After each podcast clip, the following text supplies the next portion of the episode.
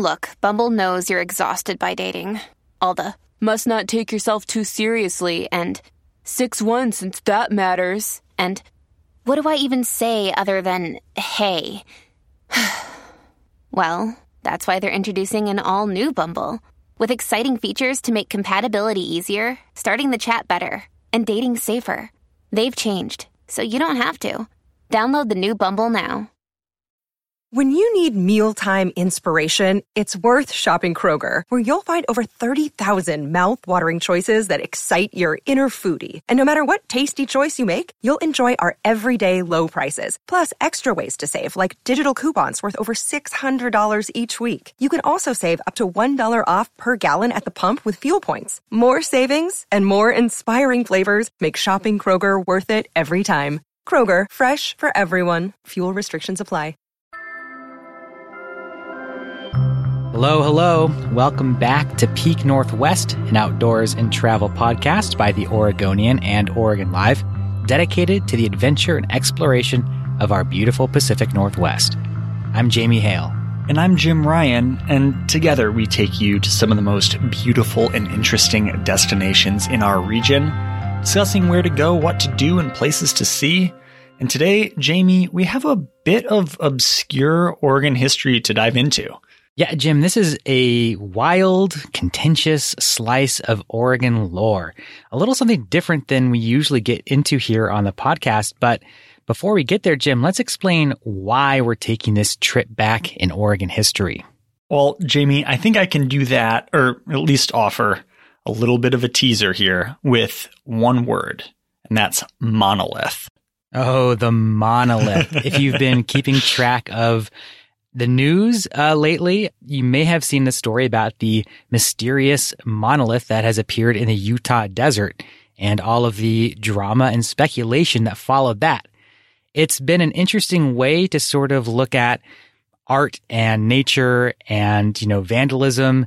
Is this monolith okay? Is it not? Where did it come from? Is it aliens or some rogue artist?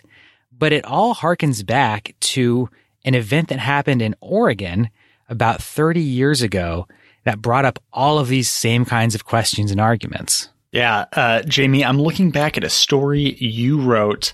Oh, geez, all the way back here in October of 2019, which seems, by the way, like uh, quite some time ago. Um, and the headline kind of says it all Art or Vandalism?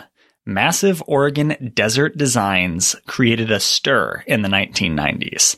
Uh, I'm looking at photos of these big designs, Jamie, and they are kind of wild. But before we get into what they are, uh, why don't you give us a little bit of a rundown of the the history here that we're actually going to break down here on the podcast today?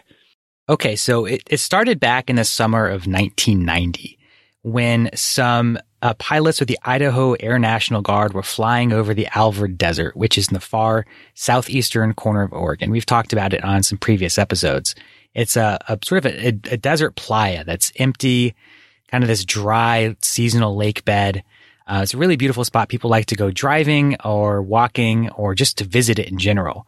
But as the pilots flew over it back in 1990, they found these mysterious symbols that were carved into the desert these sort of geographic symmetrical symbols that some people later recognized as the Hindu symbol called the Sri Yantra.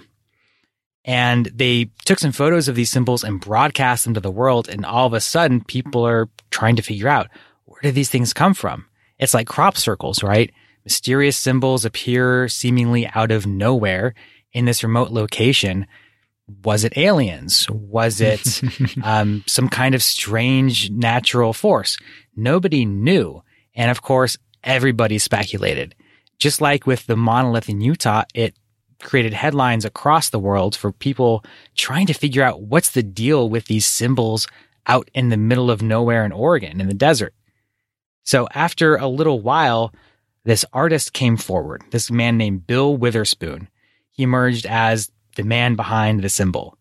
And what he said is that he, along with three friends and his 10 year old son, created this massive Sri Yantra symbol using a pair of binoculars, sticks, wires, and about 12 miles of string. He said in about 10 days in the sweltering heat of summer, the group completed the project, made the symbol for seemingly no other reason other than art, and then just left, not telling anyone about mm-hmm. it and just waiting for someone to discover it as they did. This, of course, set off, as you may expect, just a firestorm of controversy. Uh, and in ways that you may have expected with, you know, people saying, Hey, you shouldn't be desecrating this natural area. Um, and with people saying this is the work of the devil. Uh, some local pastors there in Southeast Oregon were really concerned that they were conjuring up some sort of demons or doing witchcraft. Environmentalists were saying, Hey, this is um, a desecration of a beautiful place. And the federal government, the Bureau of Land Management, ended up citing Witherspoon with willful defacement of public lands and issued him a $100 fine, a whopping $100 fine. Um, saying that the area he carved his symbol was a place called Mickey Basin, which is a site that was under consideration for protection as a desert wilderness. And not only did he desecrate it, but the people that came to look at it did undue damage on the land beyond that. So basically it seemed like as as pure as his intentions may have been, by the end, everybody hated Bill Witherspoon. Everybody seemed to find some reason to dislike what he did out there. And Jamie, that history is fascinating. What words don't convey, though, is the size of this display. This display is massive. I'm looking at photos, and it looks like, based on these archived shots, that you know, the Oregonian photographer, who, whomever took these file photos that we have, can barely fit the entire thing in the frame from either a helicopter or a plane. You know, we didn't have you know consumer drones at that point to take photos like these um, and we'll drop the photos of course in the show notes or a link to them in the show notes but this is absolutely massive and, and you know regardless of how you think about it an impressive display yeah, I mean that's the thing. It, it, was captivating. You don't see this kind of thing every day. It's not like you know carving some symbols into the beach while you're there and the till the tide comes yeah. in. I mean, these things are are huge. The fact that he needed 12 miles of string tells you something. That's not, yeah. you know, a couple hundred yards of string. That's 12 miles of string that shows you the enormity of the undertaking that he he did with with his friends and this group of people. Yeah, my gosh, I wonder number one how you even get twelve miles of string. Uh, are you just buying like going to every hardware store, you know, between home and the desert and and picking up string? Are you buying just some humongous, you know, balls of twine, basically. Uh, you know, I surely don't know. I bet that question has been raised before to Mr. Bill Witherspoon, but this massive, massive display. Uh, okay, Bill gets himself a fine, hundred bucks. Don't do this. Uh, this was a bad thing. But yet, Jamie, the saga isn't over. No, because it was so popular, so many people liked it. Bill sees it as an opportunity to continue this popular project. So the following summer, he pays his fine. He's, he's done. Uh, he came out with another huge symbol, twice the size of the previous one, that had both Hindu and Native American origins. And he did it by getting some uh, private landowners in that area in the same desert to agree to allow him to carve it. So this time it's not illegal, but he's again carving up this same kind of desert. And, you know, while it's, it's not quite the same as desecrating, uh, public land, it's, has that same kind of, uh, a feeling of, of enraging these environmentalists and enraging people who really think like, Hey, this is like a, a, a special place. You shouldn't be carving symbols into it. But again, people continued to be captivated by it.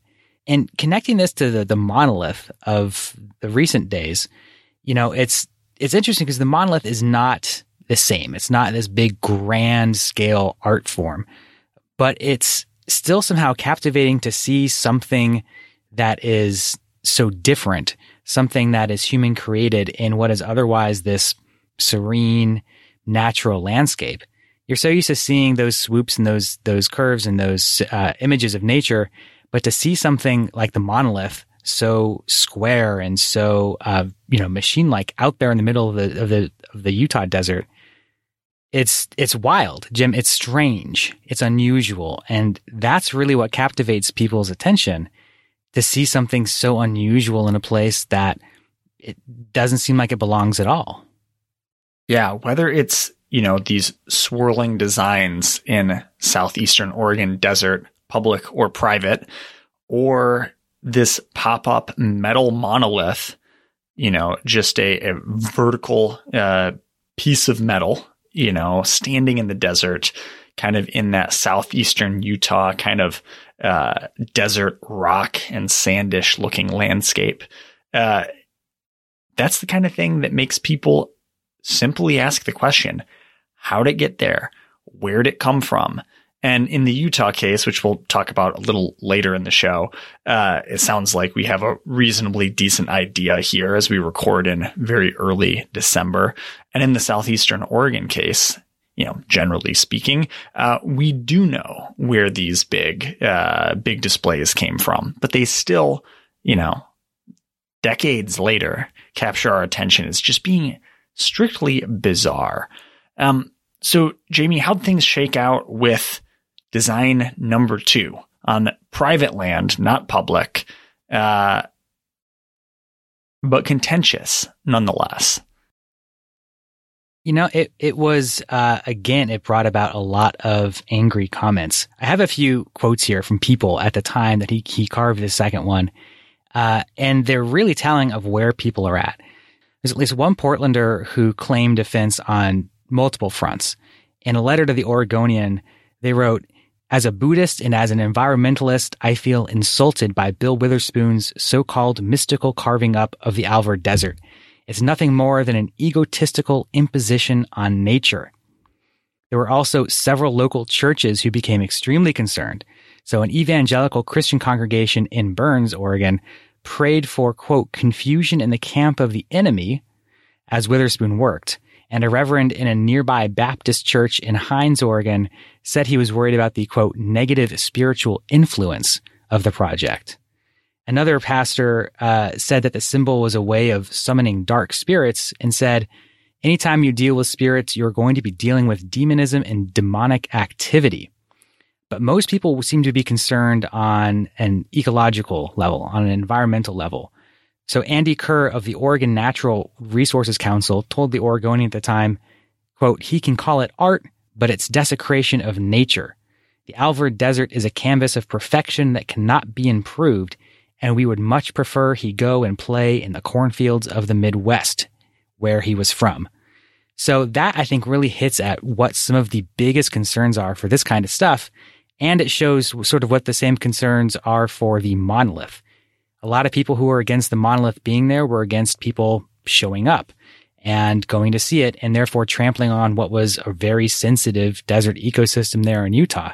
And that same thing happened in Oregon when these symbols showed up. A lot of people started driving on and trampling, um, and in some cases, spreading waste in an area that is pretty sensitive. So for all of the artistic majesty that Witherspoon wanted to make for his second symbol, it also continued to enrage a lot of people.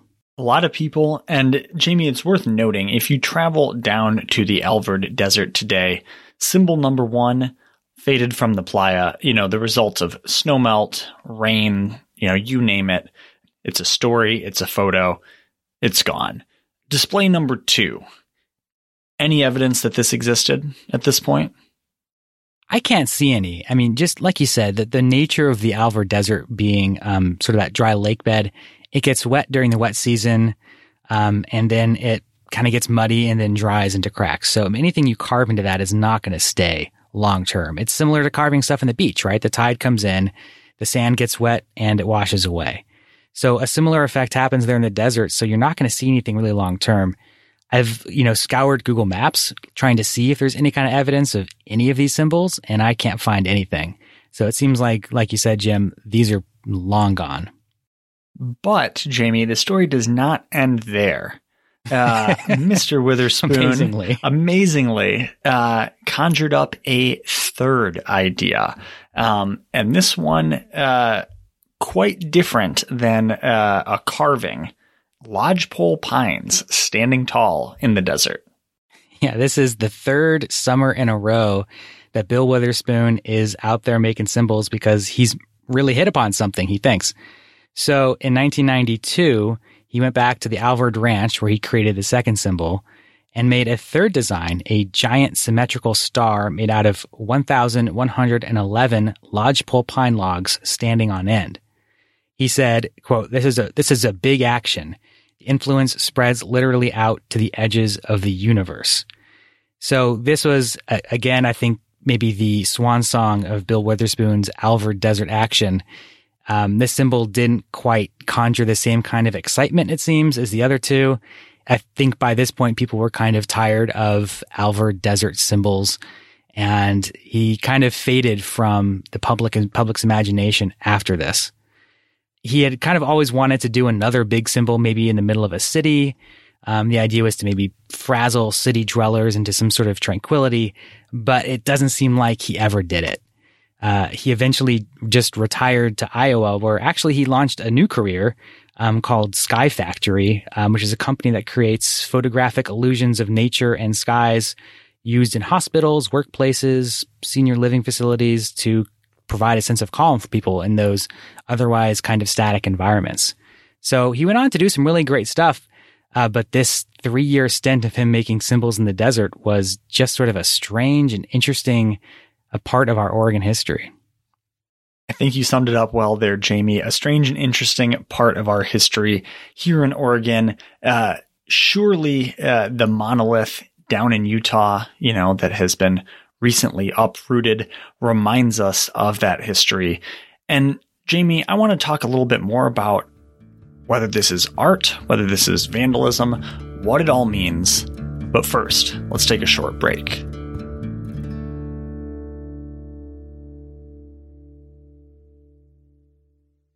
All right, folks, we are back talking about the 1990s saga of large designs made in the Alvord Desert, a story we were reminded of after reading about the strange monolith found and recently removed in the Utah desert.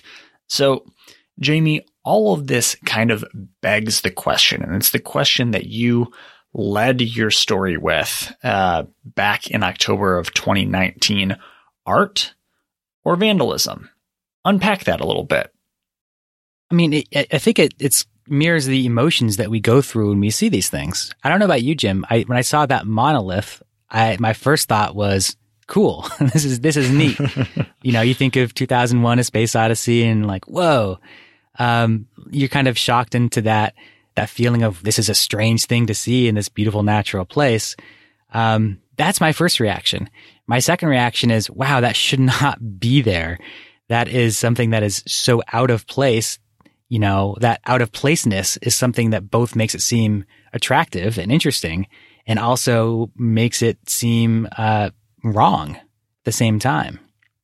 And similarly with, you know, a design etched into the Alvord Desert, a treasure here in this state, uh, something that you could immediately think, wow, that's kind of neat.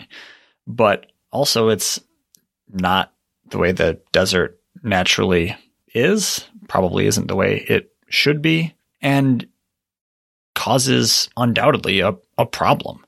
And, uh, you know, you look at either of these examples, you know, uh, on public land causes a stir, lots of attention, gets a lot of visitors. It's not just the act of putting this installation or this design uh, in the desert. It's also the effects of that installation or design being installed there. Yeah, I think there's a couple ways to look at this. I think, you know, you can look at the issues with it practically speaking. So with both of these cases in Utah and in Oregon, you have people being drawn to a remote place where, you know, they may be put into a dangerous situation they're not prepared for. They may be, um, you know, leaving behind waste and trash in an otherwise pretty delicate ecosystem. You know, these things draw visitors and spectators, and both of them did. And that was, I think, the reason why, at least in Utah, they refused to say exactly where this monolith was at first because they didn't want people to come trash it. And people found out. And of course they did. And trash was left behind. So there's that practical reason to be against this. I think there's also this sort of this philosophical argument as well. You know, a lot of us, I think right now we tend to view nature as this unblemished, perfect, beautiful place where we can go and get away from society and get away from, you know, humanity and immerse ourselves into the beauty of nature. And to see it carved up with symbols or to see statues or art or monoliths placed there in the middle of nature, there's something that's kind of perverse about that. It's almost like it feels like it's ruining the experience. And I can understand sort of the romantic attraction of art in nature and the allure of that. Um, but it seems like as a society, we're kind of moving away from this, you know, nature is our plaything to be done with as we please into this place where we're finding more of a respect and an honoring of nature and a desire to allow it to just be as it is in its natural form. I mean, you wouldn't do something to Crater Lake, right? You don't, you don't carve a big symbol into Wizard Island on Crater Lake. People would freak out about that. And just because these places are remote desert areas doesn't mean that there's not going to be people who still have that reverence for them. So it kind of feels a little disrespectful to people who want to enjoy these spaces as they are to go and put your personal stamp on it. That's how I feel anyway. I think that that's uh, what a lot of people feel when they see these things. I mean, it's not all that different on a much, you know, larger scale than carving your name into a tree, right? It's your way of saying, exactly. I was here uh, you know, JR was here 2020, you know, uh, made my mark. At the end of the day, I, I don't think anyone looks at that and thinks, wow, really glad, you know, Jim made his mark there in 2020. Uh, super glad that, uh, you know, he chose to carve his initials there. You know, it, it kind of harkens back to me, Jamie, as, uh, you know, to fit this into our outdoors and travel podcast. It's a little something different for us, but to me, it comes back to leave no trace principles, something we've talked about on the show here before. You know, you've described the Alvord Desert uh, kind of in, in, beautiful language in the past here uh, on the podcast, but it's a fragile, beautiful, kind of extreme environment. And to go in there and make your mark for the sake of making your mark, not the choice I would make and not a choice I would advocate for uh, for other folks either. No, I mean, it, it, I think you're right, Jim. The, the leave no trace principle is really, really on display here. When that monolith was uprooted, as you alluded to, by a group of four men uh, recently, what they yelled as they took it away was "Leave no trace." So this wasn't taken, uh, you know, as you know, an art heist of someone who wanted to keep the monolith for themselves it was taken away by people who apparently, allegedly, you know, really cared about the ecosystem there and the principles of not leaving anything behind. You know, they, they, I, I assume see the monolith as trash, as garbage, as something that is human created left behind in a natural area. You know, not so different than leaving behind, you know, your styrofoam cooler when you're done with it or doing anything else that, that, you know, leaving behind a tent or an old cook stove or broken down car. You know, it's the same kind of thing. These are human created objects left behind in a natural landscape where they don't belong. So I, again, to me, Jim, it just, it feels disrespectful. And as much and as cool as I thought the monolith was at first, as much as it wowed me, it, it did. It felt disrespectful that someone would just leave it there um, that it would it would be sort of an eyesore um, for many people, as beautiful as it is, on what's otherwise a really beautiful natural landscape. So, moral of the story here, Jamie, uh, if you have, let's say, an unwanted monolith, uh, don't go placing it in the Alvord Desert. Uh, don't go placing it in the Utah desert or in any other natural area. Um, I'm unsure of any monolith uh, removal or disposal options, but presumably uh, you could come up with something better. Um, all that is in jest, of course, but uh, I would tend to agree with with all you said there, Jamie. We shouldn't be making a mark uh, like that in nature. Is my two cents. Uh, call me a curmudgeon, call me old fashioned, uh, call me what you want to call me. You know, I, I could even go for a compromise here. Go set up your monolith, take pictures of it, take it back, and and leave. You know, there's something about you, you can bring your, your, you know, objects into nature if you want to get some cool pictures of it because it looked cool. It looked really different. But leaving it there, I think maybe that's where it crosses a line is, is leaving it behind and just, I don't know, just leaving it in that natural setting. It just that, that's where it, to me, it feels like there's a philosophical line that is crossed right there. Yeah, I mean, it's a large object, difficult to remove, going to cause a lot of visitation, most likely, because it is interesting. It captures your attention. It makes you, it begs the question what happened here? Uh, how did it get here? Uh, I want to go see it for myself. Yeah, at the end of the day, Jim, it's it's selfish. You know, it, people are drawn to this area not because it's beautiful, um, not to enjoy the nature, but because some human created object has drawn them there. And if that's the reason you're going, you may not be thinking about the best way to protect and honor this natural area. And that tends to be what ends up happening, sadly. Well, Jamie, I think we can leave it at that. So, folks, until next time, you can watch our videos on the Oregonians YouTube channel, follow us on Instagram at Peak Northwest, and view all of our travel and outdoors coverage on OregonLive.com slash travel. Please leave us a rating or review if you enjoyed the show, and if you want to support this podcast and our local journalism, please consider a subscription to Oregon Live. You can find details, of course, at OregonLive.com slash pod support. This episode of the show was produced by me, Jim Ryan, alongside Jamie Hale and Elliot Njus. Stay safe and happy travels, everyone. Until next time, we leave you with this 10 seconds of Zen.